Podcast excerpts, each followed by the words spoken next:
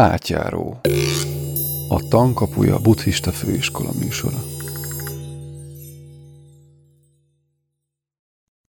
Üdvözlöm a hallgatókat! A mai nap Porosz Tiborral kezdünk bele egy sorozatba a buddhizmus eszmetörténetéről, ami a buddhizmus kialakulásáról fog szólni, a történetéről, esetleg a filozófiáról, a szemléletéről, az eszmei és ügytani kérdéseiről és az előéletéről. Szerbusz Tibor! Szerbusz, és hát én is üdvözlöm a hallgatókat. Légy szíves, pontosítsd, ha valamit kihagytam volna itt a felsorolásból. Hát ha valami kimaradt volna, akkor valószínűleg a menet közben majd, ha többszöri alkalommal találkozunk, akkor az majd elő fog jönni, és hát a, úgyis és beszélgetésünk során derül ki, hogy mit kerül elő a sorozatban. Hát van egy elképzelésem arról, hogy mit lehetne elmondani, vagy miről lehetne beszélgetni, és akkor majd kölcsönösen összerakjuk, hogy mikről legyen szó. Jó, hát akkor szaladjunk neki így, így a, az eleje közepének. Mi a buddhizmus, ki buddha? Igen, hát most ugye eleve, hogyha azt mondom, hogy buddhizmus eszmetörténet, akkor már is megállok és megakadok, mert hogy mi az, hogy buddhizmus, miért van buddhizmus? Miért nem elég az, hogy volt egy buddha, valamit tanított, és akkor az egy komplet tanítás, és kész. De miért nem erről van szó? Nem azt látjuk, hogy, hogy a buddhizmus igen sokféle módon megjelenik, igen gazdag, változatos formákban, de még csak nem is arról van szó, hogy ha ezt megpiszkálnánk, hogy helyi sajátosságokhoz mennyire igazodott, vagy uh, akár kelet-nyugat sajátosságaihoz mennyihez igaz, mennyiben igazodott, hanem egyszerűen más gondolatok, más eszmék, új eszmék, új gondolatok születnek menet közben, vagy éppenséggel a régieket újra és újra értelmezik máshogy, mint a korábbiak, és akkor ez vajon miért van? Tehát, hogy ez a buddhizmus, ez így rendben van, de hogy ez miért is van így? És erre valamilyen választán érdemes lenne adni, vagy megpróbálni erre válaszolni, mert úgy tűnik, hogy ez magyarázatra szorul. Persze ennek van egy pozitív része, amelyben azt ö, veszük, hogy hát akkor végül is bizonyos szempontból nem mondhatjuk, hogy egy zárt rendszer, egy zárt dogmatikus tanítás, ami a buddha tanítás, és innentől kezdve se jobbra, se balra senki nem léphet, mert akkor már kívül esik ezen a körön. Tehát akkor ez a sokféleség és sokszínűség mégiscsak uh, tulajdonképpen egy inspiráló is, illetve hát nyilván egy különböző inspirációk miatt lehetővé is vált, és még mindig azt tudjuk mondani, hogy ez akkor még mindig a buddhizmushoz tartozó buddhizmus körén belül levő gondolatkör, eszmeiség, és akkor persze kérdés, hogy mi ez, van-e valami közös mindezekben, amely leírja azt, amit buddhizmusnak nevezünk mi itt nyugaton. Mert hogy ugye bár hát az eredeti helyen nem nevezték ezt buddhizmusnak, hanem tanításnak, a tannak nevezik. És hát nyilván ez izmusok képzése, mármint ilyen fogalmi képzés, ez egy nyugati sajátosság, és akkor megpróbálnak valamiket összegerebjézni egy vélt vagy valós tartalom köré, hogy akkor azok a valóságok ebben, ami az izmusokban megtalálható, és így képződött a buddhizmus kifejezés is. De hogyha megnézzük azt, hogy ezt a sokféleséget mégis hogy lehet visszaadni, hogy mitől adódott ez a sokféleség, akkor mégiscsak már a buddha életén belül is el lehet kezdeni keresgélni azt, hogy amikor még nem is iskolákról beszélünk, de különféle megközelítésekről, különféle értelmezésekről, hát néha még a Buddha életében is úgymond egyház szakadás is történt, és akkor ez megint egy kicsit segít bennünket megérteni ennek a sokféleségnek a gazdagságát és színességét, hogyha már azt a kezdetet is megnézzük, amikor még a Buddha élt és tanított, és már akkor is látunk ilyen sokféleséget. Érdekes még, hogy megint ilyen kívülről nyugatiak főleg szoktak bizonyos életeseményeket vagy helyzeteket, ami a Buddha idején történt a gyülekezeten, Szankhán belül, úgy értékel, mint amik már ö, olyan jellegű különbségek, hogy elindul ettől kezdve az iskolásodás vagy a nézetkülönbség. Néha van, amikor ilyeneket említenek, és akkor viszont ezekre meg azt lehet mondani, hogy ezek valójában nem a különböző nézetek indulási pontja. Más olyan dolgok viszont vannak, nem szoktak emlegetni, amelyeket viszont én szeretnék megemlíteni, amelyek úgy tűnik, hogy időlegesen legalább törést hoztak a gyülekezeten belül, szemléleti nézetbeli törést, és azt követően azért mégiscsak helyreállt az egység. Elmondok néhány ilyen tipikus, szokásos törésvonalat, amit emlegetni szoktak, illetve amiket én szeretnék megemlíteni. Az első, amit néha hallottam, hogy akkor indult el a sokfélesége a buddhizmusnak, amikor a buddha az ő megvilágosodását követő ötödik hónapban már ott tartott, hogy 60 megvilágosodott ember volt, az ő tanítványai, itt Benáres környéki ifjakból összeállt társaság, és ez 60 arhat, vagy arahat, páliul arahat, ugye szanszkritul arhat, megvilágosodott lény volt, és akkor a Buthának van egy beszéd, ami arról szól, hogy 60 ö, szerzetest, illetve megvilágosodott egyén szétküld a világba 60 felé, azt mondja, menjetek 60 felé. És ezt néha szokták úgy értelmezni, hogy menjetek 60 felé és beszéltek 60 félét. Tehát magyarán mindenki mondja a magáét. És hogyha megnézzük az eredeti szöveget, akkor éppen pont nem, ez pont nem így ilyen ö, esemény, minden ellenkező híresztelése szemben. Maga a Buddha ebben a szövegben azt mondja, hogy elértétek azt, amit én, képesek vagytok ugyanarra, amire én, gyülekeznek a tanítványok, már kezdenek sokkal lenni, tehát akkor szóródjatok szét, menjetek szét a világban, 60 60 felé, de, és fontos, hozzáteszi, ugyanazt mondjátok, ugyanaz legyen a tanításatok. Uh-huh. mint ami egymásnak, illetve mint ami nekem mondja Buddha a tanításom volt. Tehát ugye amit egyesek szerint már a sokféleség, a különbözőség kezdete lett volna Buddha megvilágosodása utáni ötödik hónapban már, hát ez pont éppen véletlenül pont nem. Egy másik tipikus ilyen elképzelés arról, hogy a sokfélesége a tanításoknak, a szemléleteknek elindult az, amikor a Buddha fölvette a szerzetesi gyülekezetbe a nőket, tehát apácakat, szerzetes nőket fölvette.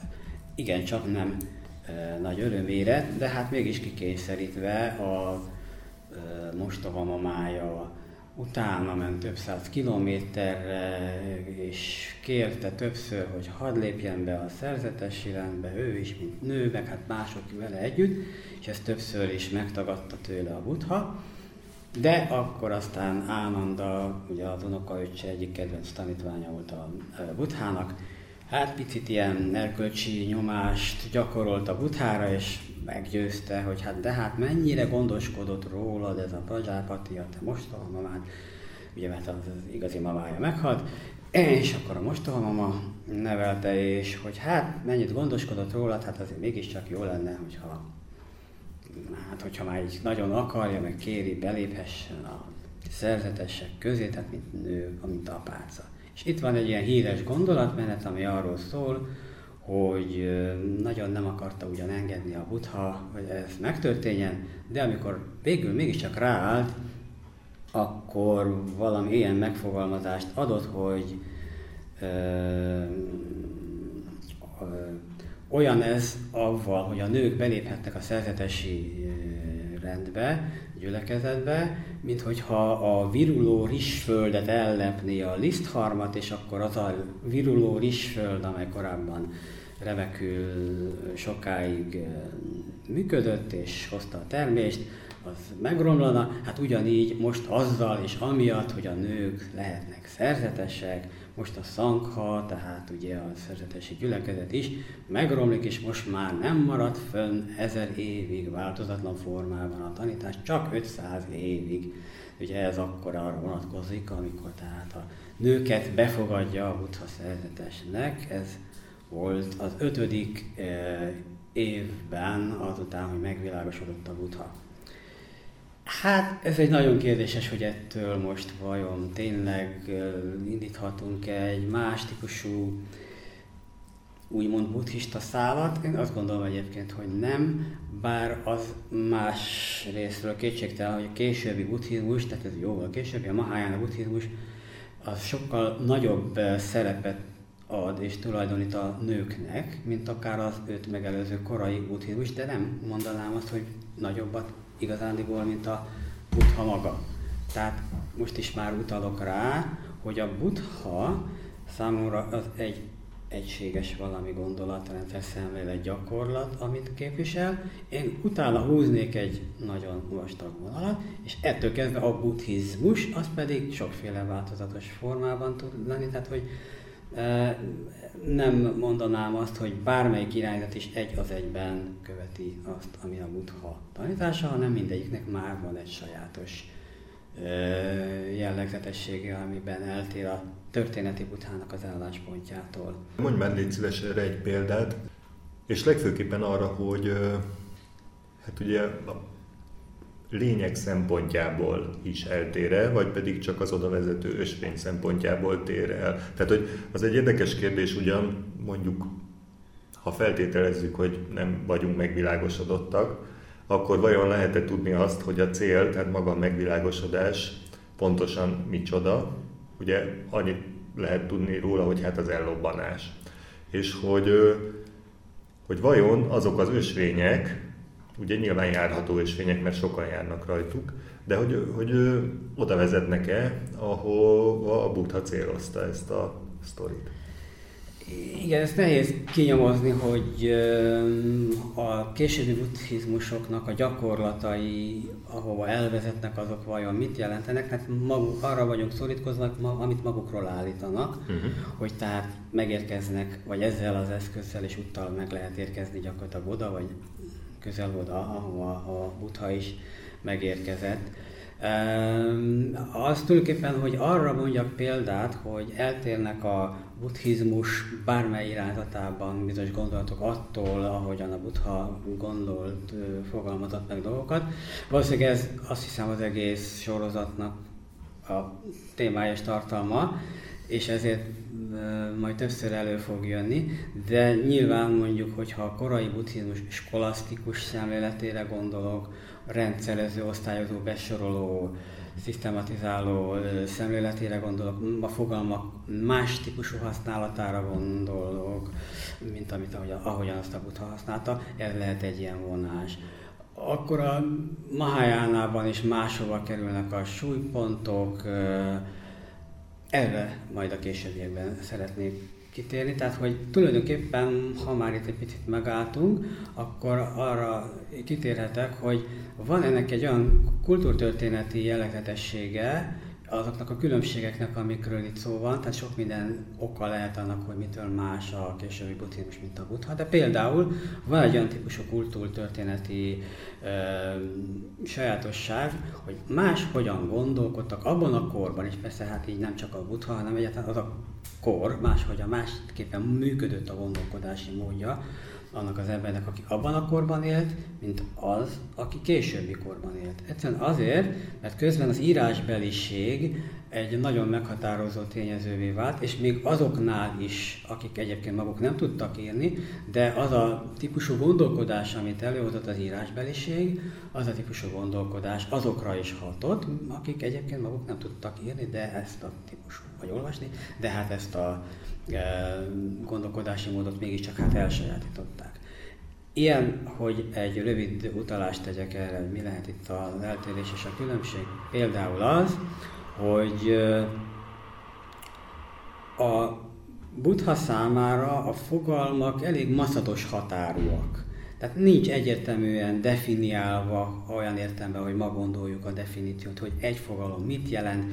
Egy fogalom nem csak egy bizonyos dolgot szabad, hogy jelentse, hanem sok mindent tud egyszerre jelenteni sokkal inkább hasonlatokban gondolkodik, analógiákban, példázatokat ezért hoz, ezek mind analógiák. A későbbiekben ehhez képest, és pont egyébként az írásbeliség elterjedésének a hatására a megváltozott gondolkodás és fogalomhasználat kezd olyan lenni, hogy egy szó, egy fogalom csak egy dolgot szabad, hogy jelentsen, így úgymond szabatossá válik a kifejezés, a kifejezés, és ennek nyomán úgymond pontosabban leírhatók a jelenségek, a gondolkodás nem annyira analóg, hanem analitikus lesz, tehát az analógia vonása, hogy hát ez valamihez hasonló, az tulajdonképpen félreértésekhez vezethet ez, ebben a gondolkodásban. Már nem bizonyíték az, hogy valami valamihez hasonlít,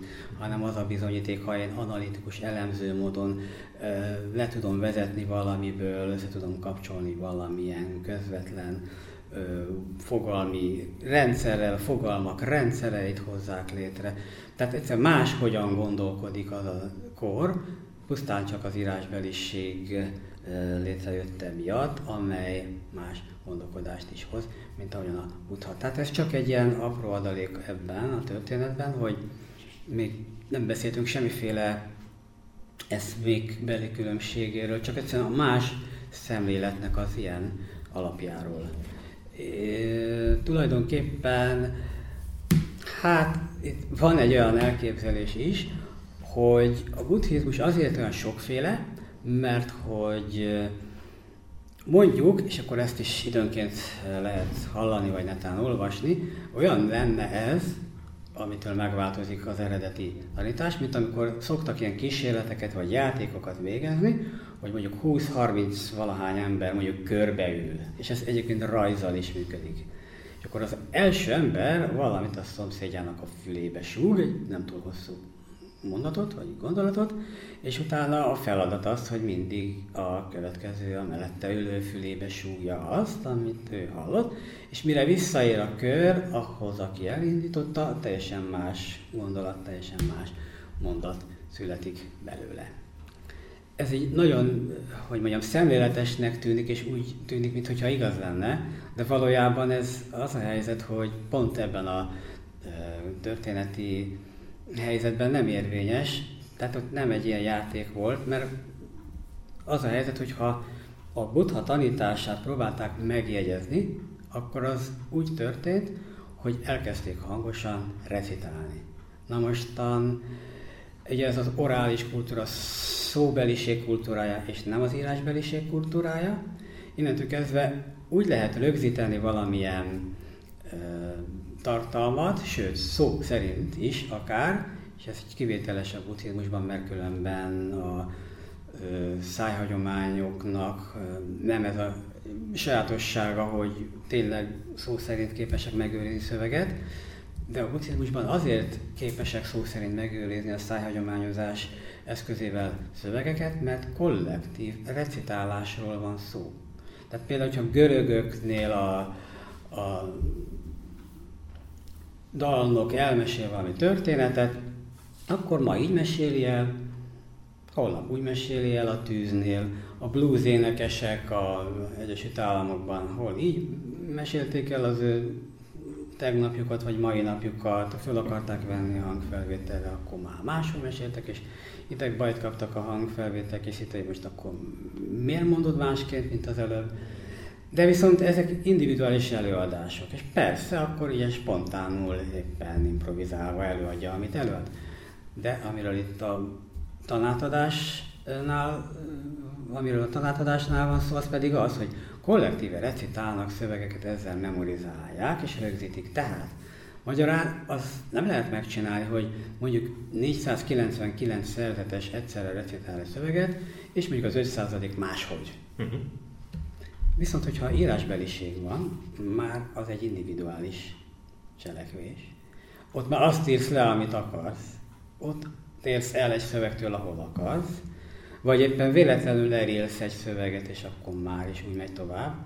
És így tovább, és így tovább. Tehát, hogy innentől kezdve azért úgy gondolom, hogy nagyon fontos szerepe van abban az írásbeliségnek az elterjedésének, hogy a újabb és újabb eszmék erőteljesen megjelennek, tehát ez a mínusz első századtól e, számítódik ez az időpont, és ekkortól van egyébként a nagy váltás a korai buddhizmushoz képest, már hogy is ekkor jelenik meg a Mahájána is. De erre majd később térhetünk vissza. Amúgy lenne közben Igen. egy kérdésem, mielőtt túlságosan eltávolodunk a, a, ettől a horizonttól hogy ugye mondtad, hogy az egy nagy erről beszéltél most egy ideje már, hogy egy nagy váltás az írásbeliség és a, a szóbeliség, illetve a buthai kijelentések tömeges recitációja. De ugye az is egy érdekes kérdés, hogy amikor én élőbeszédben elmondok valamit, akkor ott a szavak ugye egy nagyon sajátságos konstellációban vannak, de nem csak a konkrét morfémák, tehát nem csak a konkrét szavak, hanem a hangsúlyok igazodnak a helyzethez. Ha ugyanezt egy recitációba átteszem, ott tulajdonképpen a szövegből minden, ami nem a szó, az eltűnik, tehát eltűnik a hangsúly, eltűnnek az utalások, eltűnnek a, hangulatok, eltűnnek az érzetek, és marad egy tulajdonképpen már, már az íráshoz jobban hasonló üzenetcsomag, ami aztán már tulajdonképpen mindenkinek a saját nyelvére meg kell próbálnia lefordítani, hiszen ugye nincs ott a szerző, a butha, aki azt mondja, hogy nézd ezt a fűszálat, ez itt zöld, és akkor úgy rá, és az olyan hangsúlyos, és akkor úgy ránéz az ember, és akkor tényleg belátja, hogy a lét ilyen vagy olyan. Míg ha én ezt felolvasom valahonnan, akkor lehet, hogy nem pont ugyanez a élménycsomag jön át. Tehát, hogy ez, ezt a problémát hogy, hogy próbálja megoldani a, a, a buddhizmus, vagy a, vagy a vagy a buddhisták, mint közvetítő közeg. De nyilvánvaló, hogy az első ilyen mintába szerveződés a tanításon, vagy a szövegeknek, hogy azért, hogy megőrizhető legyen, az a szóbeli recitációknál is már, miután, hogy ritmizálják a szöveget, hogy ennél fogva jobban megegyezhető legyen, még akkor is ritmizálják, ha egyébként egy prózai szövegről van szó, mhm. pusztán csak a megjegyzést könnyíti meg ez a technika. Nyilván ezek mindezt lehámozzák róla, amit te mondtál, és hát a, mi a mostani kommunikációinkról is tudjuk, hogy kb. 80% vagy mennyi, amennyi tulajdonképpen metakommunikatív szinten zajlik. És akkor még ki tudja, milyen egyedi konkrét instrukciói voltak a buthának, amikről lehet, hogy semmi sem maradt fönn. Tehát nem gondolhatjuk, hogy minden fönn maradt egyáltalán tőle. Mm-hmm. Tehát egyszerűen nem nyilván ez áthidalhatatlan, de mégis az egy praktikus különbség, hogy van bizonyos szöveganyag, amely valamilyen módon úgy tűnik elég jól konzervatívan megőrződik, mint szöveg, mm. mint szavak, mondatok, hogy aztán persze ebből csinálnak valamiféle antológiákat, összevarnak szövegeket, összeállítanak különböző kompilációkat ezekből a szövegekből, hát ezekből lesz aztán később ugye a úgynevezett kánoni gyűjtemény. De hát attól még nagy valószínűséggel ezek a szövegek valamilyen formában elhangozhattak. Ehhez képest van, hogy úgy mondjam, nagyobb mozgástere, nagyobb szabadsága, vagy idézőjelbe, vagy anélkül az írásbeliséget használnak, aki már teljesen mást is képes leírni. De most megint egy kicsit elkanyarodtunk, hogyha visszamegyek ahhoz a lépéshez, hogy a buddha idejében mik voltak azok a jelenségek, amelyek már eltérést hoztak a tanításnak az értelmezése során, akkor láttunk itt felmerült néhány ötlet, amiket föl szoktak vetni, de erre mindre azt lehet mondani, hogy talán ezek mégsem annyira. Viszont volt például egy latrina vita, amely érdekes különbségeket hozott fel. Volt egy olyan esemény a Buddha életében, a 9.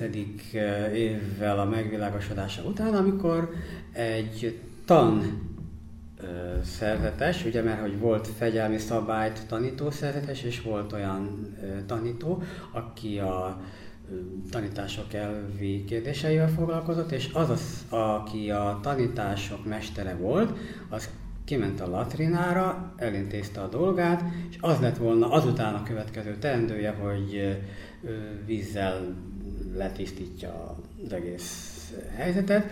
Ehhez képest ő nem tette meg ezt a tisztálkodási eljárást, utána ment a fegyelmi szabályok mestere, aki ezt ugyancsak zokon vette, de olyannyira, hogy úgy vélte, hogy na most akkor ettől itt most olyan súlyos ö, fegyelmi vétek történt, ami miatt az illető tanmestert ki kell zárni a szerzetesek gyülekezetéből.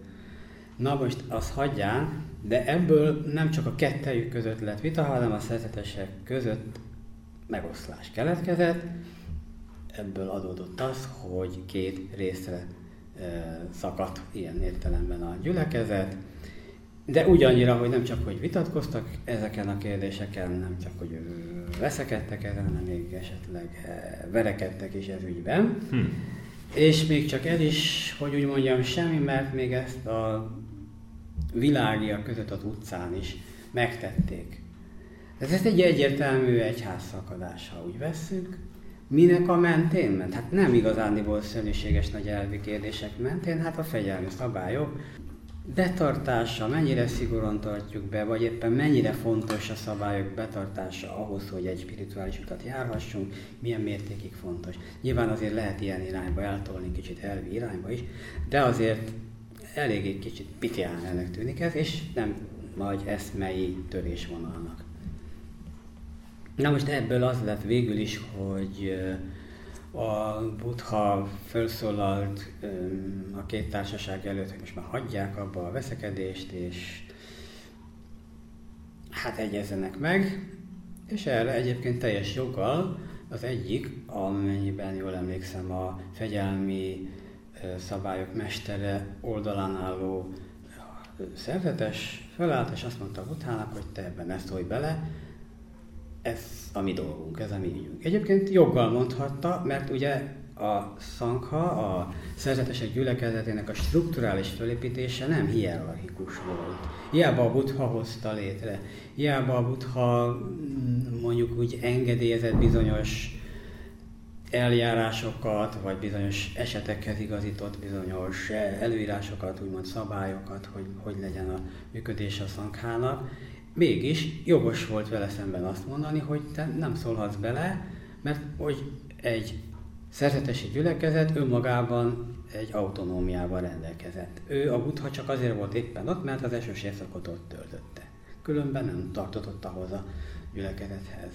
Tehát akkor valójában tényleg úgymond beleszólt abba, ami egy másik közösségnek a belügye volt. Na jó, hát ő nem tartozott ahhoz a közösséghez, de a közösség meg hozzá tartozott. Hát de nem, mert ilyen értelemben szellemi, szellemi gyerekei voltak, de, de strukturálisan nem volt alárendelve hierarchikusan az ő személyének belül nem volt egy hierarchia csúcsán álló személyen ilyen szempontból. Egyszerűen mellérendelt csoportokban működtek, egymás mellérendelt csoportokban a különböző szerzetesi közösségek, de centralizált csoportokról van szó, és e, itt még izgalmasabb az a kérdés, hogy hogy tudnak ugyanazon módon e, tanítani, hogy tudják ugyanazt tanítani, már itt egy persze egy kérdés, de úgy tűnik, hogy ez működött nekik, csak hát ilyen kérdésben mondjuk akkor itt ez a konfliktus előállt. Persze most akkor röviden elmondom a megoldást is, ennek a helyzetnek a megoldását. Tehát magyarán itt tényleg volt egy egyház szakadás, tehát nézet, már a fegyelmi szabályok mentén született nézeteltérés.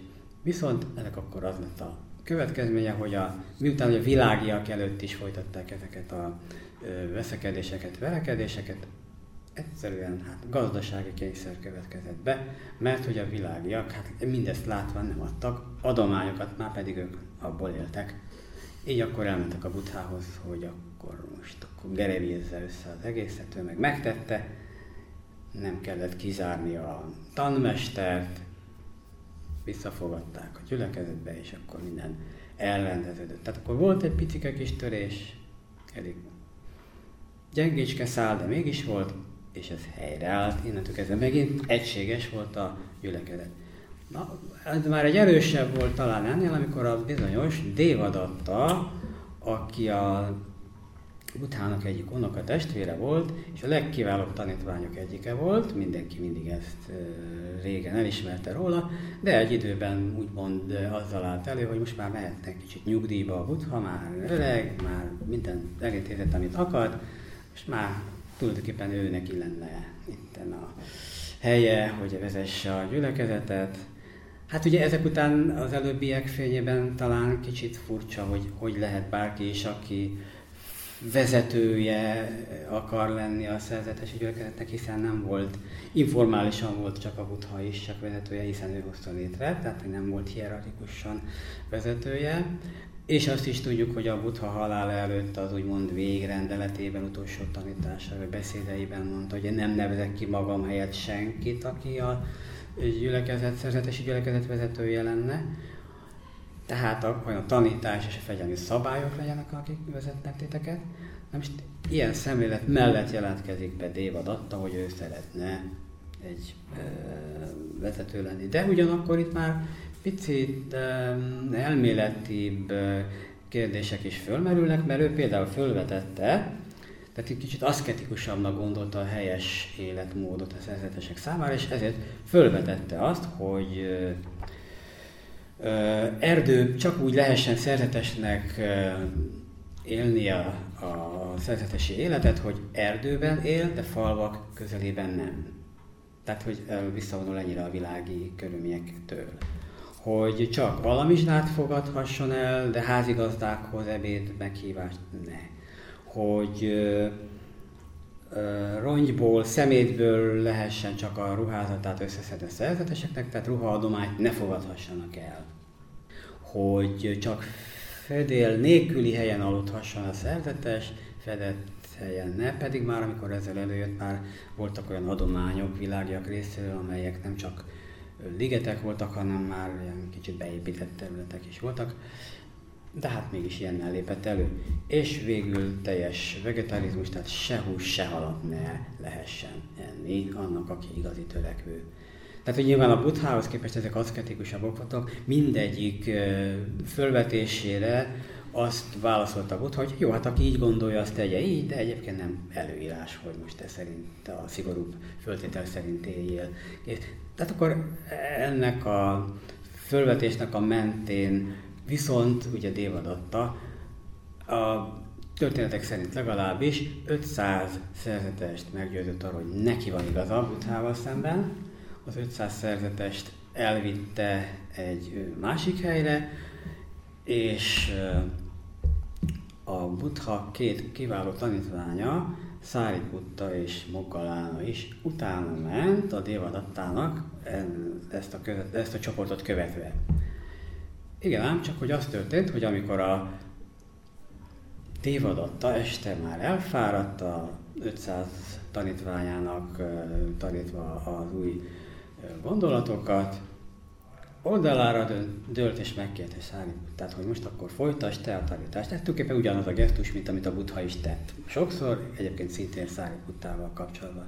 Száriputta akkor viszont elmondta, hogy az igazi tanítást azért mégiscsak a Buddha adja, és hát nem pedig a Dévadatta. Na ezek után az 500-ak visszamentek a Buddhához, Dévadatta másnap reggel fölébredett, egyedül találta magát vért hányt, és mit mond a történet, a pokolra jutott. Tehát mindesetre akárhogy is a történet arról szól, hogy itt már még mindig a fegyelmi vagy az életmódbeli körülményekre vonatkozik a különbség, ami megjelenik a, a Buddhához képest eltérő törekvésekben, de már itt megint egy elvibb kérdés is felmerülhet, hogy mennyiben aszketikusan, vagy mennyiben kevésbé aszketikusan kezeljük ezt a e, szerzetesi életmódot. És gyakorlatilag ezzel ér véget az a sorozat, amelyik a Buddha életében már bizonyos töréseket hozott a gyülekezeten belül. Ez, ez ezek szerint egy két tagból álló És akkor innentől kezdve, igen, illetve, hogy hát azért volt úgymond több, mert hogy egyesek szerint mások, amikre utaltam, a 60-ak szétküldése is lett volna egy ilyen alkalom, de amelyre a szövegek nem adnak okot, hogy ezt valóban ilyenek tekintsük, ahogy az előbb mondtam. Tehát, hogy azok valóban nem különböző nézetek hirdetése volt. Tehát akkor ehhez képest továbbra is az a kérdés, hogy jó, rendben van, akkor Buddha halála után mégis mitől lett sokféle a Buddha tanítását követő társaság?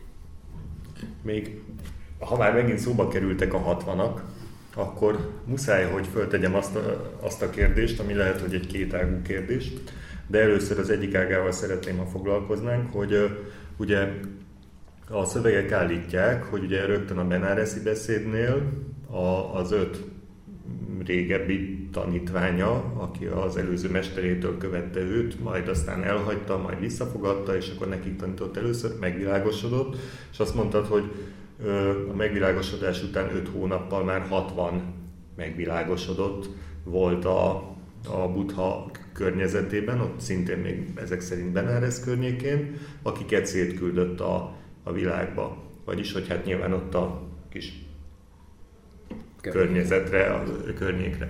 Na most ö, én elég régen viszonylag foglalkozom buddhizmussal, de még soha az életben nem hallottam arról, hogy ennek a 60-nak a tanítása valahol föl lenne jegyezve, hisz hogyha egyenértékű tanítást adtak a buthával, akkor ezek az üzenetek eltűntek? Vagy De erre van, mi... valami, van valami egyéb nyom is ezen a félmondaton kívül, hogy elígyetek és tanítsátok a tant? De hát hiszen nem csak ekkor, hanem hát ez ugye a, tanítá, a buddha tanítói tevékenységenek a kezdetén mm-hmm. van. Na most ugye azért gondolhatjuk, hogy a 45 év alatt, amennyi idő alatt ő tanított, hát még ezen a 60-on kívül egyrészt voltak mások is, akik mm-hmm. arhatok voltak, másrészt pedig olyanok is, akik ugyan lehet, hogy nem voltak arhatok, de tanítottak. Uh-huh. Most innentől kezdve, hogyha tényleg az történt, amit a Buddha elvárt tőlük, uh-huh. hogy tudnélik 60-an menjetek 60 felé, de ugyanazt tanítsatok, akkor nem volt mit megjegyezni róluk, hogy velük kapcsolatban, hiszen ugyanazt tanították, mint amit a Buddha Hát ez, ez, egy, ez egy jó indok lenne mondjuk korunkban, de még korunkban se teljesen, mert ugye itt most azért az információk könnyebben közlekednek, mint akkoriban közlekedtek. Tehát én azt, azt elbírom képzelni, hogy száz mérfölddel, vagy könyökkel, vagy tudom is én mivel odébb,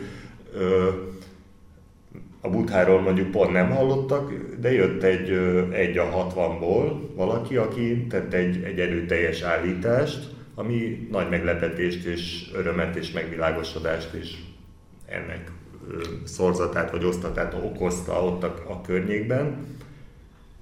Lettek tanítványai, és a többi, és a többi, de még sincsen róla semmi hír. Tehát, hogy, hogy nem volt a két csapat között feltétlenül átjárás, gondolom. Tehát eszmeileg volt azt, nem hogy átjárás, hanem azonosság, tehát hogy olyan nem hinném, hogy lett volna tanító, pláne arhat, és aki a buthától kapta a tanítást, hogy ne hivatkozott volna magára a buthára. És az ő tanításaira, és nyilván az ő által elmondottak alapján tanított ő is. De egy tulajdonképpen ahhoz a ponthoz érkeztünk, ami pont a buta halálát követő időszakban jelenik meg, megint csak markánsan gyakorlatilag ugyanez még egy valamilyen változatban, amit te felvetettél.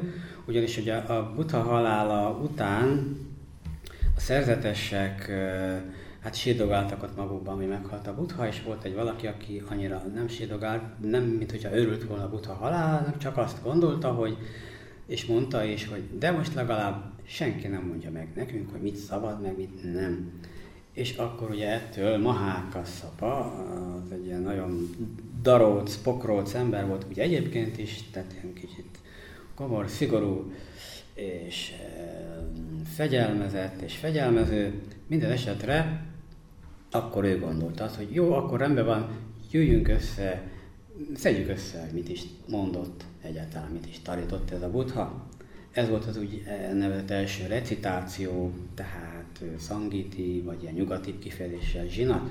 És amikor itt összeszedték a tanításokat szóban, minden ellenkező érezteléssel szemben az első recitáción, nem szedtek mindent össze, amit ma kánonként ismerünk csak azt, ami a buddha tanítása volt. Magyarán tehát a kánonban más is van, de erről majd később térhetünk ki. Másrészt pedig szóban, és nem írták le, bár néha azt hallani vagy olvasni, mint hogyha már itt az első alkalommal, az első zsinaton vagy recitáción ezt le is írták volna, tévedés, nem. Viszont amikor ezt így összeszedték, hogy miket tanított a Buddha, utána úgymond késve érkezett, már tehát az esemény után, egy Purna vagy Purána nevezetű szerzetes, és megkérdezte, hogy mi történt. Na, innentől kezdve megint vannak, akik ezt a helyzetet úgy értékelik, hogy ez az a pont, ahonnan számíthatjuk azt, hogy most már különböző buddhizmusok lesznek a későbbiekben. Miért? De ugyanakkor azt gondolom, hogy mégsem így van, hogy miért gondolják azt. Azért, mert van egy mondat, amit ez a beszélgetés tartalmaz, és annak az egyik részére szoktak csak figyelni. A Purna megkérdezi azt, hogy mi történt ezen a recitáción, elmondják neki, hogy mi történt. Erre ő azt mondja, hogy jó, hát, de én úgy jegyzem meg, ahogy én hallottam. És akkor ebből az következik, mintha innentől kezdve már mindenki egyénileg akarná valahogyan értelmezni a tanítást, és ugyanúgy, mint hogy a, amit a 60-aknak is szoktak tulajdonítani, hogy 60 a 60 félét mondok, itt most ő egyénileg úgy jegyzi meg, ahogy ő gondolja, vagy ahogy megjegyezte, és innentől kezdve más szállat követ, mint amit a többiek. De itt van egy mondat eh, az eredeti eh, szövegben, amelyik úgy hangzik, hogy és ezt szokták kifelejteni, hogy jól mondtátok el a tant, de én úgy jegyzem meg, ahogy én hallottam. És akkor innentől kezdve nincs további kérdés, mert azról van szó, hogy a Buddha egyébként persze csoportoknak vagy egyéneknek úgy tanított, ahogyan az illető csoport vagy egyén képességei ezt megengedték, és innentől kezdve akár értelemszerű lehet, hogy más hogyan esetleg olyan példázatokat, tanításokat adott, amelyeket mások nem jegyeztek meg, mert nem hallottak.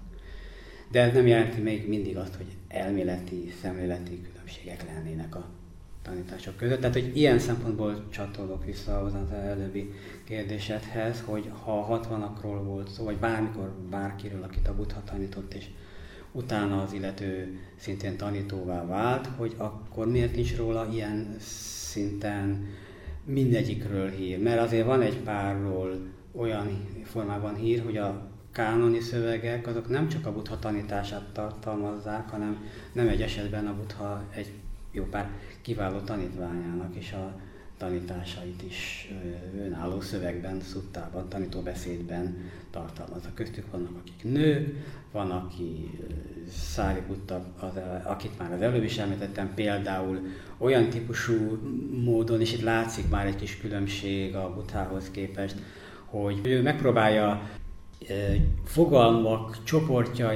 csoportjaiba összegerebézni a Buddha tanítását, tehát fogalom csoportokat, fölsorolásokat ad, és tulajdonképpen ilyen felsorolós díból áll a szöveg nála a legtöbb esetben.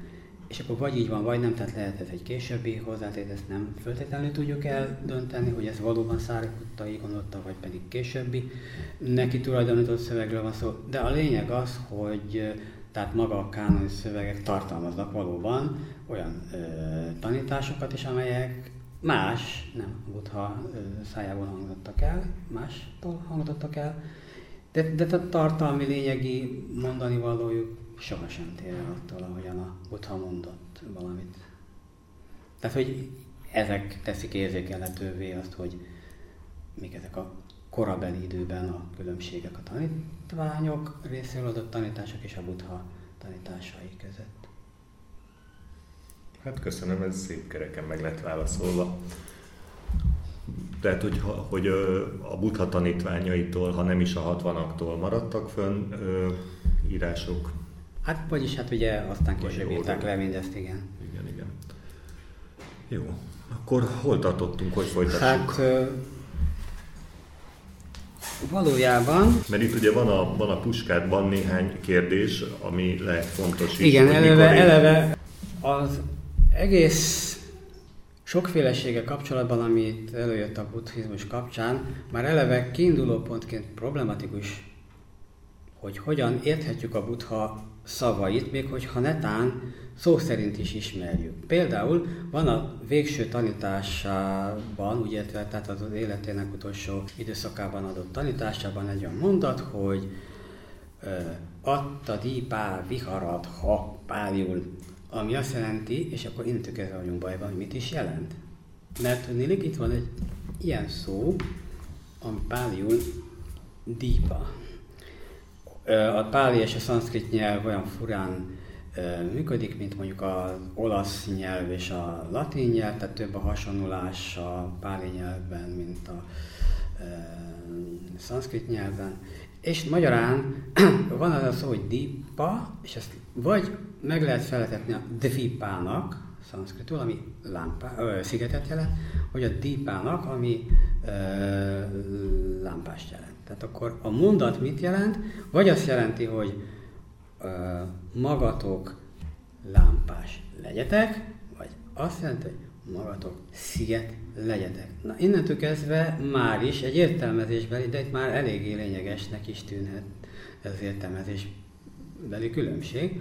Tehát, hogy hiába van nekünk ott egy szövegtest, most adott esetben ez az egy mondat, uh-huh. azon belül egy bizonyos szó, már kérdés, hogy azt az egy szót szigetnek vagy lámpásnak fordítjuk. Hogyha lámpás metaforát használjuk, akkor ez egy olyan típusú megközelítés, ami inkább a későbbi buddhizmusra jellemző, a fényjel, fényenergiákkal dolgozik, ilyenekre nem nagyon vannak a legkorábbi időszakból utalások, és egyébként már maga a buddha, és a leggyakrabban különben ezt szokták fordítani erre a szövegre, valamilyen oknál fogva a nyugatiak, miközben maga a buddha egy másik helyen ugyanezt a szöveget elismétli, és ott dekódolja is az egészet, tehát megmondja, hogy ez a sziget, az ti magatok vagytok a, ebben úgymond az ölnyi nagyságú testben lehet elérni a megvilágosodást, uh-huh. ezen belül kell dolgozni, tehát ez a sziget, amin belül dolgozni kell. Tehát magyarán van egy ilyen félreértési lehetőség, ami már pusztán hiába olvassuk a szöveget, már abból is adódhat, hogy bizonyos szavakat máshogy és máshogy tudunk érteni. Erre, erre ad útmutatást mondjuk a gyakorlóknak a közössége? Tehát például ugye a teravádinok, akik állítják, hogy ők a, ők a legkonkrétabban hozzák tovább a butai tanítást, nyilván a pálit is értik, mondjuk egy sri lankai kolostorban ezt tudják-e, hogy sziget, vagy lámpás, vagy pedig ő nekik is csak van egy értelmezésük. Nem, mert az, hogy pálit ért valaki, attól még maga az a szó, ami páliul úgy hangzik, hogy dipa, az még fejthető úgy, hogy eredeti gyöke szerint ez a uh, szigetnek a megfelelése, hangzása, tehát hogy magyarul is vannak ilyen szavak, amelyek hangzásra, ha kiejtem, akkor hasonlóan, vagy ugyanúgy hangoznak, de egyszerűen más a jelentésük Például azt mondom, hogy menj. Uh-huh. Akkor azt jelenti, hogy menj el, vagy pedig azt jelenti, hogy az égben levő menj. Azért a szövegkörnyezet nálunk egy Na igen, világos, csak hogy tudom, biztos ki lehet találni egy olyan szövegkörnyezetet, amelyben nem egyértelmű, mondjuk egy, egy hosszú, rendkívül veszélyes úton vándorló számára nem marad más hátra, mint menj. Hm. Most akkor mit mondtam? Igen, ez tehát a hasonló típusú problémák tudnak lenni ezzel a szövege. Erre csak azért utaltam, hogy a szöveg is már tud problémát jelenteni, akkor is, hogyha az eredeti szöveget veszi elő az ember, az eredeti pedig per pillanat az, amit annak gondolunk, az páli nyelven van, hiszen az is ismeretes, hogy a buddha nem páliul beszélt, nem szanszkritul beszélt, tehát ez már mind egy ilyen spirituális nyelvezet, amiről szó van, hogy amilyen nyelven ránk maradtak a tanítások. Hogy beszélt? Hát ez a kérdés, amit nem tudunk megválaszolni. Valószínűsíteni lehet dolgokat. Én azt gondolom, hogy volt egy kereskedelmi nyelv Szávathi környékén, illetve amely eléggé Közép-Indiára kiterjedt, és Buddha életének a nagy részét mégiscsak Szávathi területén töltötte, illetve városában, illetve környékén, és nem Magathában, amit szoktak neki tulajdonítani, hogy hiszen ott érte el a megvilágosodás, de nem ott töltötte a legtöbb időt. Tehát igazán Szávathi és környéke táján létrejött egy olyan kereskedelmi nyelvezet, amely Közép-Indiára is kiterjedt, és egy eléggé ilyen köznyelvnek számító használt eszköz volt, és valószínűleg ez lehetett, legalábbis én azt gondolom, az az alap, amire építette a sár nyelvét vagy nyelvezetét, tehát a fogalmi készletét és esetleg a e, nyelvhasználat egyéb módjait is, ami terület, amiről itt szó volt, és ami területet átfog ez a kereskedelmi nyelv is, annak az egyik részén ott van az a terület, ahol a későbbi Asókának a ö, fia is élt, egyik fia, második feleségétől, és onnan lehet, hogy ő az ottani nyelvet vitte el szakrális nyelvként Sri Lankába, amely szakrális nyelv páli nyelvhez közel állt. Tehát a páli nyelv grammatikailag, nyelvileg nem áll közel ahhoz, ahol a Buddha megvilágosodott Magadhához. De ez egy bonyolult kérdés, nehéz ebbe bele menni. Itt eleve kérdés, és egy alapkérdés számunkra, hogy tulajdonképpen mikor is élt ez a Buddha, és hogy tehát ilyen alapkérdéseket sem tudunk. Régen azt gondolták, hogy egy mitológiai alak, már egy nyugati e, részről, hogy csak egy, pusztán csak egy mitológiai alak, alak és nem is kell vele történeti személyként számolni. Egy idő után... Ez egyébként a mai napig tartja magát ez a nézet, ám bátor legfőképpen azok körében, akiknek a buddhizmushoz kevés közük van, vagy éppen vagy semmi, vagy mondjuk például ugye a Jézus, Jézussal is ugyanez a, ez a probléma megvan, élt, nem élt, mikor élt, igen, ki abszolút, volt ő, igen. és akkor ezt egy kupacba kezelik, hogy jó, hát és a Buddha is egy nagyon hasonló dolog volt, de a Buddháról már tehát egy kicsit exaktabbul lehet tudni. Igen, igen, igen, igen, csak hogy ez is eléggé változott, és ma sem egyértelmű még mindig, hogy az most már nem vonják kétségbe, hogy élt, de hogy mikor is volt az, amikor élt, ez eléggé zavaros. Miért? Azért, mert hogy... Időszámításunk előtt 500 kész, nem? Hát kész, kész nem. szóval mikor mert, élt igazából? Ugye van erre vonatkozóan egy úgynevezett hosszú kronológia és egy rövid kronológia. És akkor a hosszú kronológiában is több lehetséges időpont merül fel, amikor élhetett a butha. Különböző indoklásokkal és érvekkel lehet ezeket alátámasztani, és persze ugyanígy az úgynevezett rövidebb kronológiánál is lehet érveket fölhozni. Ugye a hosszú kronológia az azért hosszú, mert hogy tőlünk időben távolabban régebbi. A rövid kronológia azt jelenti, hogy közelebb van hozzánk időben az az időpont, amikor a Buddha élt. Uh-huh. Ennyiben rövidebb. Na, akkor ehhez képest a Theravada hagyomány azt állította, de az is csak egy idő után, hiszen neki is több dátuma volt egy időben, de végül is megállapodtak egy bizonyos időpontban. Uh-huh. Az a legkezdeti ilyen módon rögzített Eh, hosszú kronológiai időpont, hogy a mínusz 623-tól 543-ig élt, mert annyit a szövegekből tudunk, maga mondja a Buddha, hogy 40, ne, 80 évig, eh, tehát most 80 éves mondta magára a Buddha, és utána a szövegből kiderül, hogy nem sokára rá meghalt. Tehát akkor ez ennyit lehet tudni róla. Most tehát, hogy... Tehát 80-81 éves 80 korában. körül e, meghalt és akkor innentől számítódik az, hogy most ha meghalt, akkor visszaszámolok 80-at, mikor halt meg. De, igen, igen, de azt ez tudjuk, a régi, hogy mikor halt meg? Nem, hát pont ezt mondom, hogy a Theravada eh, végül is sok számadata közül, amiben megállapodott, hogy mikor élhetett a Buddha, az azt hozta ki, hogy mínusz 623-tól 543-ig élt. Uh-huh. Később ezt a nyugati tudomány részéről megvizsgálták, és úgy találták, hogy itt 60 éves pluszban vannak, és akkor vissza kell számolni az egészből 60-at, le kell vonni, és akkor jön ki az, hogy a halálának 543. éve helyett a mínusz 483 Mm, mm, igen, mert hogy 60 Mert hogy 60 tehát közelebb kell levenni. 60 kell levenni, és akkor ennyi. Milyen de, alapon állították? De hát mert nem, nem fért össze. Egyébként, hogy milyen alapon adatolható a buddha, vagy helyezhető el valamely korban, megint bonyolult persze, mert hogy vannak a szövegekben bizonyos társadalmi viszonyokra utalások, ettől kezdve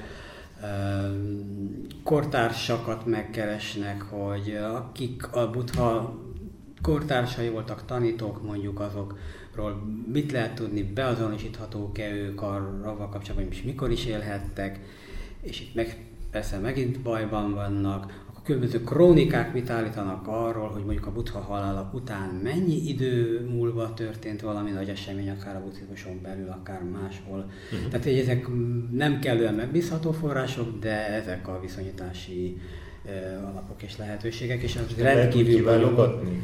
Ki lehet válogatni, éppen ez a történet lényeg, hogy ez válogatás mindig. Tehát, De hogy, hogy nincs nem, olyan, hogy jó, hát nincs ez exakt. azért kétséges, jó, hát nincs ez exakt. azért, és akkor néhány, néhány nagyon szilárd ponthoz. Vannak néhány szilárd pontok, és akkor másik oldalról meg szintén. Hmm. Tehát most nagyon bonyolult lenne ebbe belemenni, mert itt a, a különböző teliholdaktól kezdve, amiket bizonyos szövegek említenek, és a hozzá kapcsolódó eseményekig sokféle minden felsorolható lenne. Én nem akarnám ezt most túl bonyolítani. Pedig ez a papír nagyon beszédes, ami itt előtted van, legalább egy, kettő, Sok-sok adat van, öt, igen. Hat, Ezért mondom, hogy bonyolult. Legalább Tehát még ez a bizonyos, igen, hát már az úgynevezett hosszú kronológiára is, amit 60 évvel visszavettünk, sem e, csak ez a mínusz 483-as adat jön ki különböző kombinációk miatt, hanem 84, 86, különböző variációk vannak már ezzel kapcsolatban is. Uh-huh. Most akkor ebben nem menjünk bele. A másik, tehát a rövidebb kronológia pedig azt uh, állítja, hogy a Buddha halála körülbelül mínusz 360 körül, 68 körül lehetett. Tehát még ennyiben közelebb hozzá. Hát ez már, már lassan 150 vagy 200, hát jó, jó, jó, szinte jó, 200 év eltérés a 543-tól meddig? 300? 300 vagyok 68 körülbelül. Ez 200 év különbség. Hát ott, ott aztán már a történelmi személyek Igen, itt, itt az a probléma persze, hogy hogy utólagos kompilációk vannak a szövegekkel kapcsolatban. Tehát nem tudjuk, hogy mikor tettek, pakoltak bele adott esetben bizonyos olyan e, buthának tulajdonított szöveget, amit lehet, hogy nem mondott a butha, vagy pedig olyan e, társadalmi, e, szociális környezetet jelöl meg bizonyos szövegrész, amely valóban egy későbbi helyzetnek megfelelő, hiszen akkor csináltak a kompilációt, mondjuk a mesetörténeteknél, vagy más hasonló szövegeknél, ami annak a kornak a jellegzetességeit tükrözi, amikor összeállították ezt a gyűjteményt, és azt viszont visszavetítették, mintha a Buddha életére érvényes lenne. Tehát, hmm. hogy itt ilyen kavarok vannak.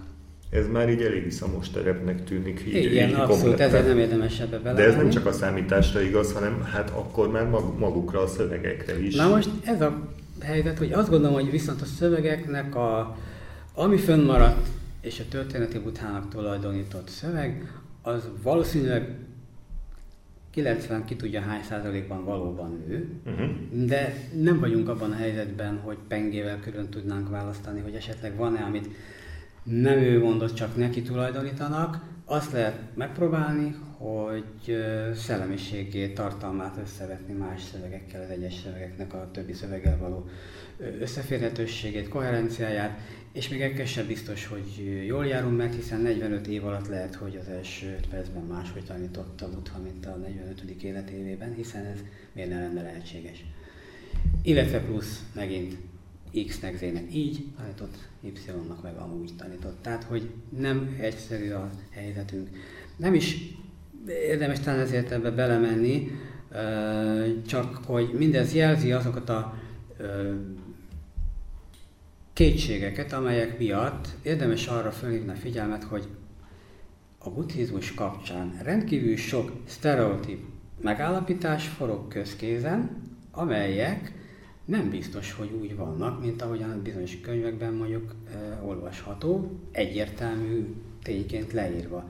Tehát egy csomó esetben arról beszélhetünk, hogy igen, ezek lehetséges értelmezései mondjuk annak, hogy mi történt bizonyos helyzetekben a buddhizmus története során, de vannak annak más olvasatai is, és ezek jönnek majd a beszélgetésünk során elő, hogy ezek a különböző e, sztereotípiák nem igazak, vagy nem feltétlenül igazak. De ezen sztereotípiák közé tartozik tehát az is, hogy ha azt szoktuk olvasni, hogy Buddha meghalt mínusz 483-ban. Hát, uh-huh. vagy nem. Másrészt pedig, akkor már, ha már itt tartunk ezen sztereotípiák igen, csak hozzáfűzöm, hogy Igen. ez azért talán nem annyira fontos, csak a, a, a, mondjuk a többi szöveg szempontjából érdekes, de hogy hát Zakson igazából a Buddha tanítása ennél sokkal fontosabb. Azzal kapcsolatos sztereotípiákra gondolsz? Hát amennyiben már, amennyiben már arról van szó, hogy az irányzatok maguk micsodák. Tehát, hogy például itt is most beszélgetésünkben is elhangzott egy ilyen utalás arra, mint hogyha a teravádinok azt gondolják, hogy, hogy ők az igazi ortodox buddhisták. Így van. Na de hát mitől ortodoxak? Nem ortodoxak, mert ők is egy csomó mindent változtattak a buddha tanításához képest mm-hmm. abban, amit tanítást kifejtenek. Mondjuk Tehát példát. létrehozták a buddhista filozófiát. A buddhának nem volt buddhista filozófiája, a buddha tanítása teljesen más ilyen szempontból, mint a skolasztikus rendszerezett fogalmak alá besor, mellé besorolását használó filozófiai rendszer, amit a Theravada létrehoz, és új gondolatokat erre majd szeretnék később kitenni, új fogalmakat hoz be, illetve régi fogalmakat, például a Dhamma vagy Dharma, attól függően nyelven mondjuk Dhamma, Páliul, Dharma, szanszkitul, egy alapfogalom a buddhizmusban, és egy új jelentést adnak ennek a kifejezésnek ahhoz képest, amit a Buddha mondott, és végigvonul ennek a kifejezésnek a újra és újra értelmezése az egész buddhizmuson, és mindig ezt a kifejezést másként és másként értik a különböző fő irányzatok. Tehát már is azt gondolom, hogy ez például, hogy a Theravada ortodox lenne, már csak azért sem igaz, mert hiszen nem csak ezek az újításai voltak abban a pillanatban, ahogy megszületett maga a Theravada, hát attól Theravada, vagy valamilyen iskola tehát, hogy van egy sajátos jellegzetes nézetrendszere, azon túl, hogy elfogadja a történeti buddha tanításait is, de hogy hát a mai napig változik, a mai napig módosul, mai napig alakul az, hogy mit gondol akár a nyugati hatásokra, akár azoktól függetlenül is, az eléggé képlékeny tud lenni, vagy adaptív tud lenni a körülményekhez. Vagy más, amit mondok, hogy Hát ugye ez már a Mahájána oldaláról szokott vádként, mint egy elhangzani a korai iskolákkal kapcsolatban, hogy azok Hínajána iskolák, tehát alacsonyabb rendűek, mint a Mahájána. Mert a Mahájána később, illetve hát ugye a Mahájána követői szerint nem is később született, hanem történeti buthától számozott szerintük, viszont egy magasabb rendű lenne. Hát erre is majd érdemes talán kitérni a későbbiekben, hogy egyszerűen lehetséges-e, hogy van-e értelme a buddhizmus különböző szemléletei iskolái között értékhierarchiát felállítani. Tehát, hogy attól, hogy később született, vagy egy más szemléletet képvisel, vajon az miért jelentene egy értékrendbeli magasabb vagy alacsonyabb rendőrséget? Hát meg, hogy ennek mi a mérőpontja. Meg Tehát mitől az, függ ez, igen, igen, pontosan. Ha a megvilágosodást tanítja, és el lehet érni általa a valamit. Igen, igen. Hát erre talán érdemes lesz majd a beszélgetéseink során kitérni, vagy például ilyenek, hogy a, a korai iskolák, vagy éppen a Theravada aszketikusak, vagy éppen szerzetesi, míg nem mondjuk a Mahájána az világi, mert hogy ugye nagy út, széles út, mindenki ráfér, aki Ez is egy olyan sztereotíp, ami nem így pláne nem igaz, csak hogy egy példát mondjak, hogy hát a Theravada országok, a dél-kelet-ázsiai országok buddhistái, azok pár millióan vannak, akik világiak és nem szeretesek. Uh-huh. De hogyha másra nem gondolok, akkor arra, hogy maga, de ez is majd később jöhet elő, a Mahayana születése is egy igen szűk szerzetesi klik hez kötődik, és abból alakul ki a Mahayana, és csak később lesz a világiak között egy szétterjedő és ott népszerűvé váló irányzat vagy iskola.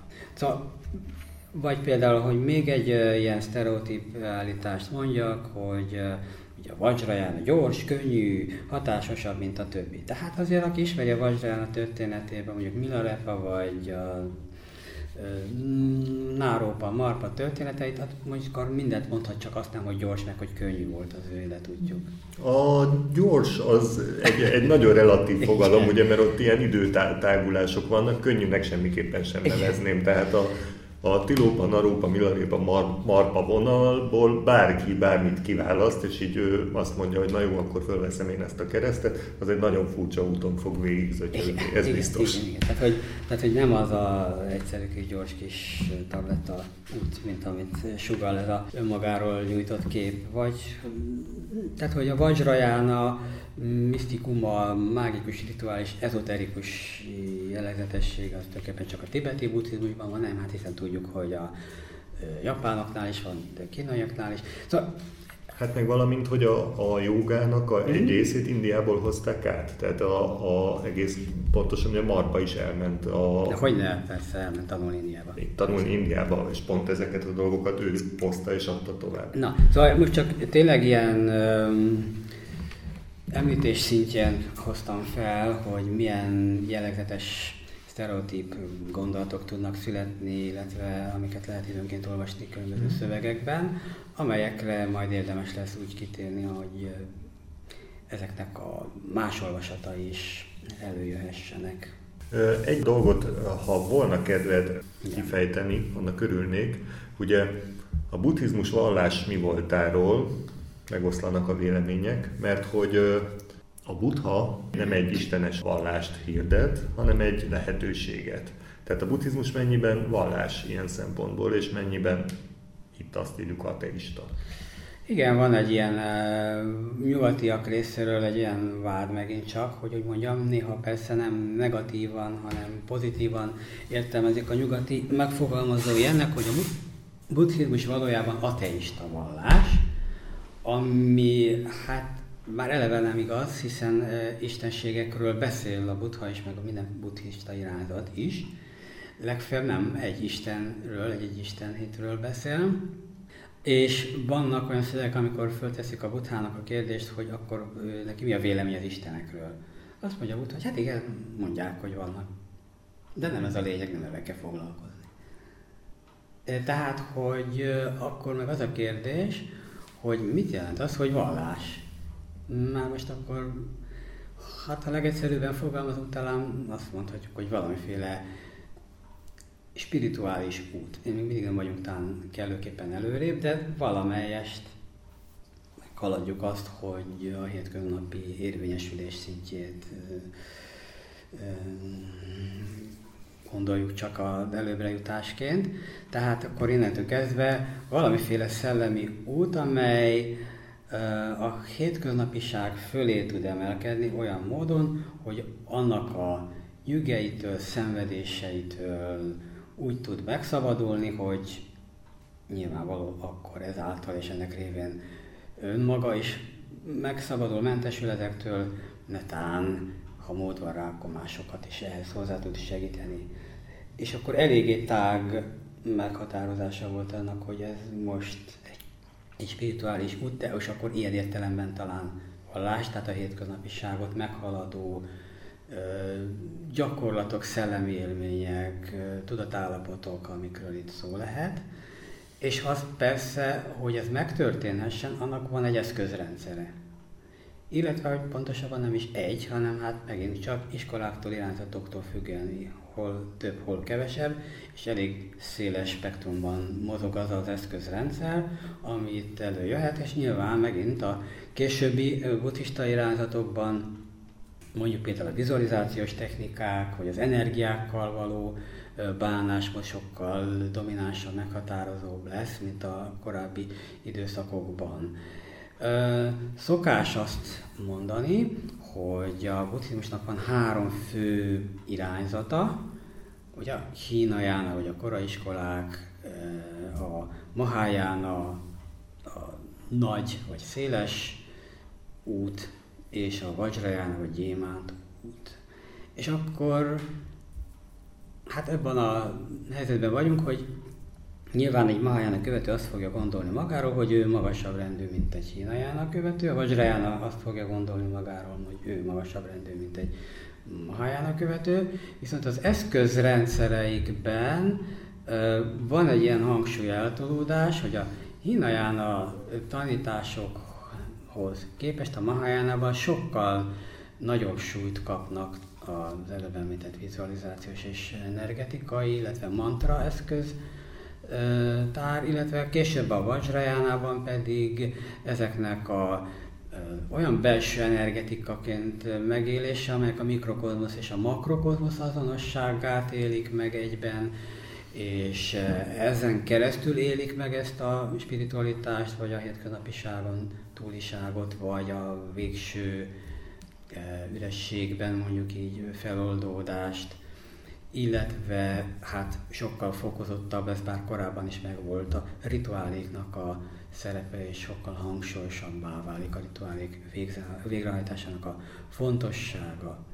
És azt gondolom, hogy ez lehet egy bizonyos szempontból valóban egy tájékozódás számunkra, hogyha ezt a három irányzatot elfogadjuk, hogy így szokás szerint felsoroljuk, de vannak más olyan jellegzetességek a buddhizmus története során, amelyek viszont mindegyik irányzatra jellemzők, és közösen ott van. Tehát ilyennek mondható például a kultuszok megjelenése és kiemelt fontossága a buddha vagy bodhisattvák kultuszai.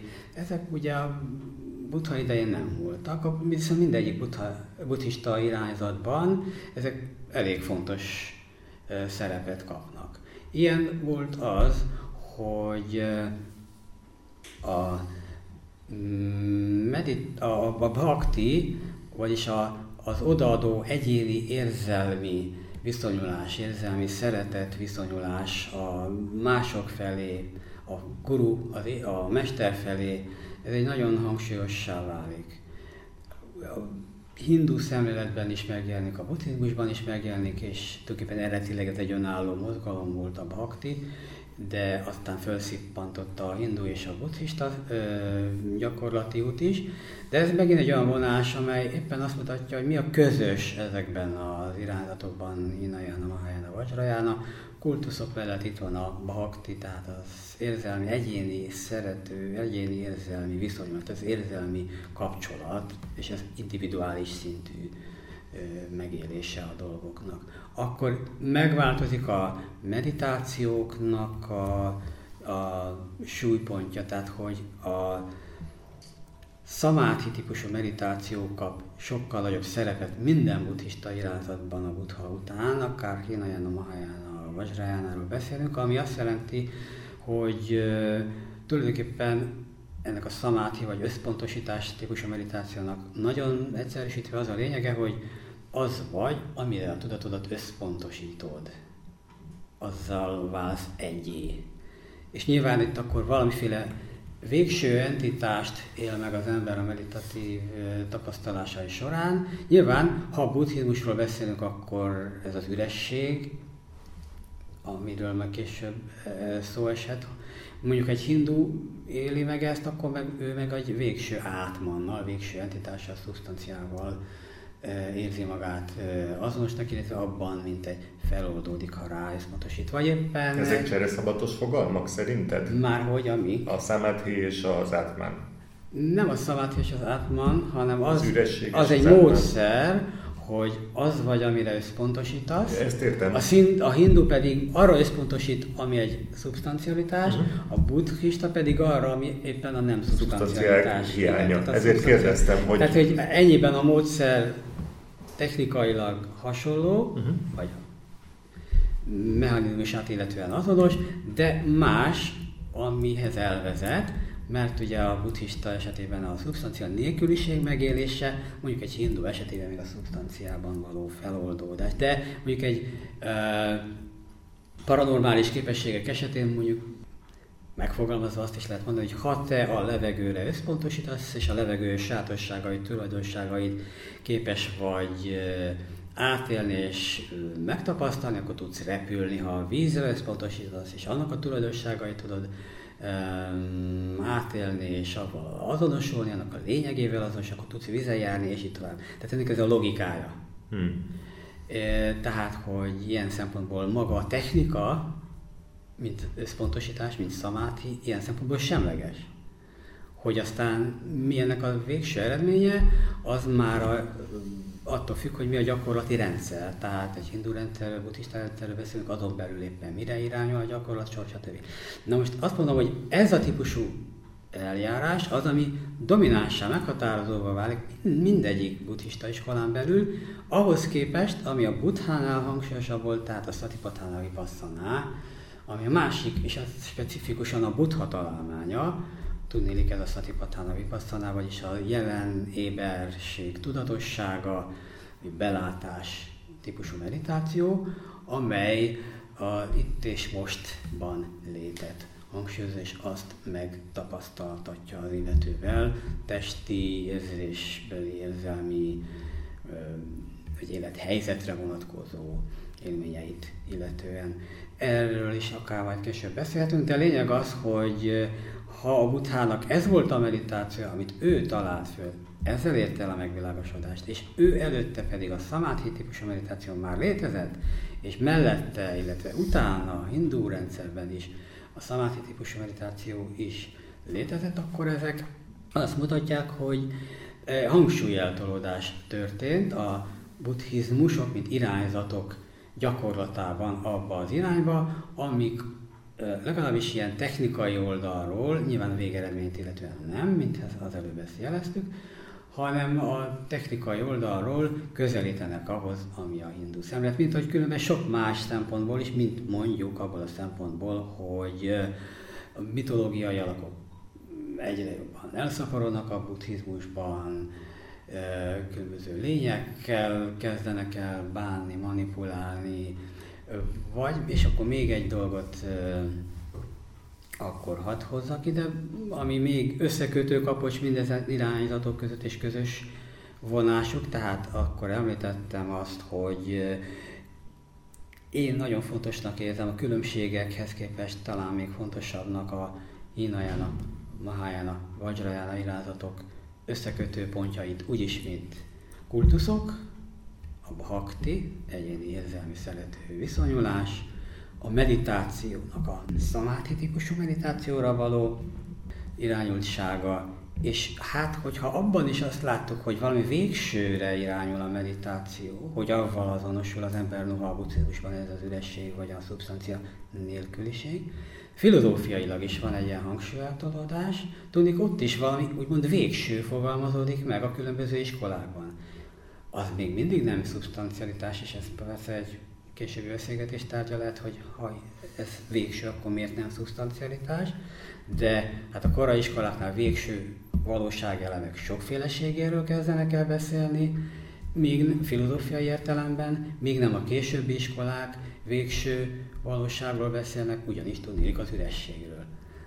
Tehát, hogy ez a végső fogalom, amire most már filozófiailag is irányul az egész szemlélet, illetve gyakorlatsor, mint ahogyan a meditációban is valami végsőre irányul, amivel azonosul az ember és abban feloldódik. Hát ugye az egy más történet, hogy akkor tehát a buddhizmuson belül ez egy ö, szubstancia nélküliség, vagy üresség. A, a végső szót érdemes volna megfejteni, mert valahol az én fejemben tartalmaz egy időbeliséget, egy elérhetőséget, valami, ami nem itt van, hanem az egy végső állapot. Legalábbis ezt a képzetet veti fel első pillanatban, és azért legalábbis a magas buddhista iskolák azt mondják, hogy ez az állapot itt van, tehát hogy nem ott, valahol az időben, a térben, az úton valahol, hanem itt van, mindig is itt volt, el se lehet hagyni. Most ez persze nyilván ennek a megszövegezése lehet más és más, de a, a végsősége az, az ezek szerint nem egy elérendő dolog, hanem talán egy föltárandó. Igen, nyilván mindenképpen mindig feltárandó valami, csak hogy a korai iskoláknál sokféle végső valóság elemről van szó kicsit hasonlóan, mint egy atomisztikus elmélet, amikből összeáll kombinálódva az általunk tapasztalt valóság. Ilyen ennyiben végső, hogy az tovább nem bontható, uh-huh sem érzékelés, empirikus tapasztalás szintjén, sem úgymond logikailag nem tudnánk, vagy hát ők nem tudják továbbbontani, ezért végső elemi tényezőknek tekintik ezeket, az úgynevezett dammákat, vagy darmákat, majd erről lesz szó, Míg nem, amit te mondasz, az pedig a későbbi iskoláknál olyasféle gondolat, mint végső, mint amikor arról beszélünk, hogy egy papírlapnak a fehérsége mindig jelen van, egy könyvben a szöveg, írott szöveg mögött, tehát hogy nem egy út végén álló, ránk várakozó cél, hanem egy mindig jelen, velünk jelenlevő, de hát egy mindennek az alapját képező tényező. Igen, igen. Ennyiben mondjuk talán így végső. É, igen, igen. És tehát, hogy magyarán akkor itt persze sokfelé elkalandoztunk, de azt gondolom, hogy ez a négy tényező olyan, ami sokkal több közösséget mutat ezen irányzatok között, semmint hogy az egyébkénti megnevezhető különbségekre kéne a hangsúlyt fektetni. Hát magyarán, hogy annyira nagyon mm, nem biztos, hogy az fontos, hogy érték hierarchiát állapítsunk meg akkor, amikor különbségeket is megállapítunk uh-huh. ezek között az iskolák között. Ezzel a három iskolával kapcsolatban most az jutott eszembe, hogy egyáltalán nem árt tisztába tenni, hogy ugye mindegyik mm, a butához kapcsolja magát, mégpedig a tankerekének egyik megforgatásához. És hát mi ez a három megforgatás? Ugye az első az, az nagyon-nagyon-nagyon nyilvánvaló, a, a, amikor az öt tanítványnak beszélt a, a Buddha Benárezben. De nézzük a többit, vagy nézzük ezt és a többit. Uh-huh. Igen, hát itt az a helyzet, hogy a legkülönbözőbb iskolák mindig magukat tekintették a egyik e, megforgatásnak, úgymond, tehát ugye mit jelent a tankerék megforgatása, az, hogy egy új tanítás, vagy egy tanítási e, irányzat, tanítási szemlélet elindul.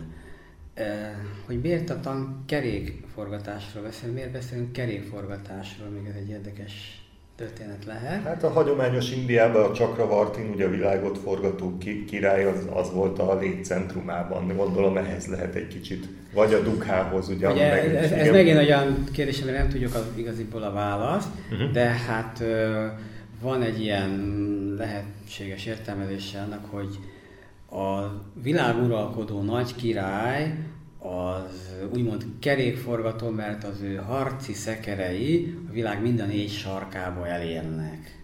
Ez is egy lehetséges értelmezés. Az is egy lehetséges értelmezés, hogy már ugye akár a védákban is találkozunk bizonyos energetikai központokkal, csakrákkal, hogy a kerék az a csakra, vagy a csakra az kerék, tehát megint akkor mi van, hogyha valaki így értelmezi, akár ezt is lehet, hogy akkor aki a belső saját köreit, ha úgy tetszik, tehát a csakráit uralja, az tulajdonképpen világot is uralja, hiszen erről szól a későbbi hindu és a buddhista misztika szemlélete, mikrokozmosz, makrokozmosz azonosságával. És Meg akkor, ugye van a Visnunak és a... akkor a Visnunak van a harci, harci eszköze, eszköze igen. amely ugye úgymond attribútuma, tehát az ábrázolásokon szokták társítani tehát a kerék az tulajdonképpen, mármint hogy csakra, az tulajdonképpen egy olyan harci eszköz, mint a görögöknél a sporteszközként használ diszkosz. Uh-huh. Tehát, hogy akkor az, ha valaki a legkiválóbb, a király, akkor az nyilván a legkiválóbb használója ennek a harci eszköznek, amivel kiválóan ketté vagy le lehet vágni valakinek a fejét, vagy egyebeket lehet vele okozni. Ez is egy lehetséges értelmezés, tehát, hogy még fontos talán, és szerintem elég fontos és elég arhaikus, és jóval bőven, bőven, bőven a buddhizmus előtt nyúlik vissza, hogy a kerék és különböző kultúrákban egy kozmológiai körforgásnak a modell képlete, tehát akkor a keltáktól kezdve a de bármely indián népekig egy csomó helyen megtalálható a keréknek az a szimbolikus jelentése, ami egy kozmológiai modellt ábrázol, illetve képvisel, szimbolizál, és ehhez kapcsolódó jelentések is lehetnek abban, hogy valaki úgymond világuralkodóként értelmeződik, hiszen a világ történéseinek, törvényszerűségeinek a menetét ismeri, hogy zajlanak a dolgok. Tehát, hogy különböző értelmezései vannak annak, hogy mi az, hogy kerékforgató nagy király, nyilván nem fogunk egyértelmű választ kapni, az nyilván azért még lehetséges, hogy különböző értelmezések egymásra rakottak, és abból állt össze történetileg, amire oda eljutottunk, hogy a buddhizmus azt mondja, hogy akkor ezt a kifejezést használom arra, hogy elindul egy tanítás.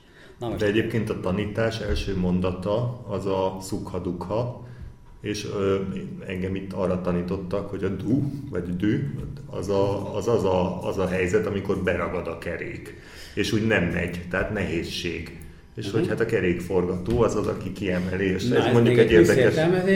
de igen, tehát ugye akkor már, ha már itt tartunk, egy picit térjünk erre is ki, a buddhánál, illetve a buddhizmusban alapfogalom a dukha, hogyha szanszkritul mondom, és kicsit tagolom, szó, tagolom a kifejezést, ami azt jelenti, hogy rossz lyuk.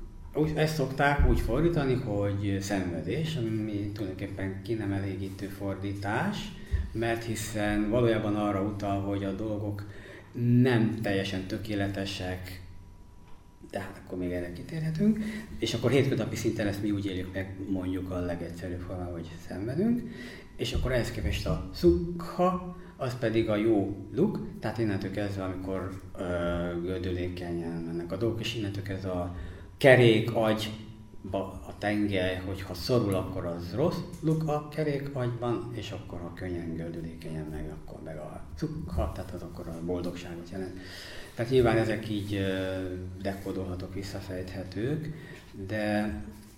Persze ez sem biztos, hogy köze van. De ez eléggé valószínűsíthető, de hát persze most akkor kezdve még akár találgatni is lehet a De hogy akkor mi az, hogy kerékforgatás, mint valamilyen tanításnak az elindítása. Na most ehhez képest akkor vannak arra ö, olyan válaszok, hogy ö, a különböző Mahayana szövegek azt fogják mondani nekünk, hogy hát amikor a buddha most már az ürességről kezdett beszélni, akkor az már egy újabb tankerékforgatás.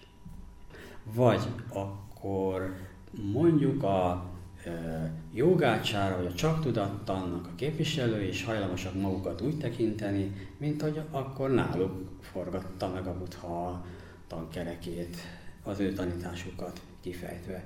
Akkor Vajrayana megint azt fogja mondani, hogy ők akkor a harmadik kerék fog. Tehát, hogy minden iskola úgy gondolja, hogy ő maga a saját tanítását közvetlenül a buddhához fogja visszavezetni, és akkor ezt pedig avval próbálja ideologizálni, hogy akkor az ő tanításának, tehát az iskolának a tanításának az elindítását úgymond tankerék forgatásként nevezi meg, és akkor így direkt módon kapcsolja a butához. Tehát akkor nincs három el, jól elkülöníthető történeti alkalom? Történetileg nincs, mert különböző iskolák magukat annak tekintik, hogy most akkor miket indított el a butha. De hát ez persze a jogácsáráról én nem is hallottam, azt hogy csinálta? Vagy csak amikor beszélt Majd róla? Hozok, Aha. hozok szöveget legközelebb, amiben föl tudom olvasni ezeket a e, utalásokat, amikben ez így előjön. De a lényeg az, hogy iskolák magukat így próbálják igazolni. Uh-huh. Tehát akkor végül is nem is háromszori megforgatása volt a tankerekének, hanem hát ahány hanem, iskola van. Hanem, hanem, hanem egyszeri volt, és utána mindenki magának tulajdonította a másodikat, vagy a harmadikat, vagy a... Tehát ugye, mert a tankerék megforgatása azt kéne jelentse, hogy maga a Buddha mondja azt a tanítást. Uh-huh.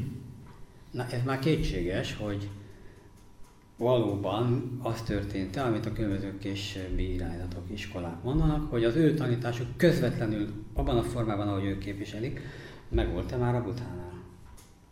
Mert ha igen, akkor lehet mondani, hogy a buthától indult el, egyébként meg erre semmi történeti tény nincs, ami utalna. Hát hasonló egy kicsit ahhoz, mint a zen indításával kapcsolatos történet, ami azt mondja, hogy a zennek van egy önmagára vonatkozó története, a virág beszéddel indult volna a zen, uh-huh. ami az a történet, hogy a Buddha tanítványai körében ücsörög, és egyszer csak fölemel és fölmutat egy virágot, és akkor mindenki értetlenül néz, de Mahákássapa elmosolyodik, és ebből a Buddha tudja, hogy Mahákássapa megértette ezt a szó nélküli átadást, szó nélküli tanítást. Ami persze nyilván a későbbi zennek egy alapvető eszménye, ez a szó nélküli nem verbális átadás, egyik fő elem ennek az irányzatnak vagy iskolának. Na most hát persze végül is kiderül, hogy a kínaiak találták ki ezt a történetet, tehát semmiféle korábbi szövegben ennek nyoma nincsen. Tehát ez megint egy önideológia arra, hogy hát akkor megpróbáljuk mint egy buddhához közvetlenül kapcsolni azt, ami, ami tanításunk. Ez például nincs, de most hallom először, hogy ez egy kínai találmány. Hát nincs, nincs semmilyen korábbi más típusú szövegben semmi nyoma, egy bizonyos uh, zen szöveggyűjteményben előfordul, vagy hát akkor ugye lévén kínai csan szöveggyűjteményben előfordul, de ez nem ritka manapság is, hogyha akár Théraváda, akár bármilyen tanítót hall az ember, akkor például meglepődve hallja, hogy hivatkozik a buthára, hogy ezt mondta a butha. És akkor az okostódó nyugati filosz rákérdez, hogy jó, de hát hol, melyik szövegben mondja ezt a butha? És akkor azt fogja neki mondani a tanító, hogy nem érdekes. És valójában nem tényleg a butha mondta, hanem vagy egy tanít, tehát egy mester-tanítvány látszaton keresztül valahogy öröklődött, csak ez egy tekintély érv, hogy a Buddha mondta. Onnan uh-huh. tudjuk, hogy nem Buddha mondta, hogy például mondjuk hivatkozik olyan szövegekre, amik egyértelműen a buddhista skolasztikából származó fogalom, gondolat, tehát teljesen egyetemen beazonosítható, és úgy említik ezt, mint hogyha a buddha tanítása lenne közvetlenül. Tehát akkor ez egy tekintély érv, és még abban sem lehetünk biztosak, hogy ő nem hiszi el. Persze nem azt mondom, hogy ügyeskedik, hanem hogy ő ezt elfogadja maga is. És ezzel sincs szerintem semmi probléma, mert most megint azt kell nézni, hogy és akkor ezzel elére valamilyen hatást a tanítványai körében. Hát, hogyha azt a hatást éri el, hogy ettől törekvőbbek lesznek, vagy jobban odafigyelnek a dologra, mert tekintélyébe figyelnek, hát akkor most ez így működött, ha működött. Igen, de itt megint akkor ott a kérdés, hogy a muta terveink szerint megy az ösvény. Igen, az meg az, amit te az elején felvetettél, hogy annyira sokféle eszköz lesz már itt a buddhizmusok körében, hogy nem is biztos, hogy az a körében kell keresni azt, hogy most ez mennyiben buddhista vagy nem buddhista, hanem abban, amit te említettél, hogy el tud-e vezetni egy olyan típusú állapothoz, amely a szenvedéstől megszabadít, vagy ha tetszik, megvilágosodáshoz. Persze ezt sokféleképpen érthetjük, hogy ez mit jelent, de mégis valamilyen módon a szenvedéstől megszabadulás állapota, mondjuk egyszerűség kedvéért. És azt azért észrevenni. És azt azért csak szenved. kiderül, vagy legalábbis, ugye, ha nem azt olvassuk X-ről, Z-ről, vagy Y-ról, amikor magáról kicsit mellét verve kijelenti, hogy én meg vagyok világosodva, uh-huh. hanem hogy egyébként máshogyan derül és nem így, uh-huh. akkor azért lehet, hogy nem biztos, hogy centire be lehet lőni valakiről, hogy hol tart, de azért, hogy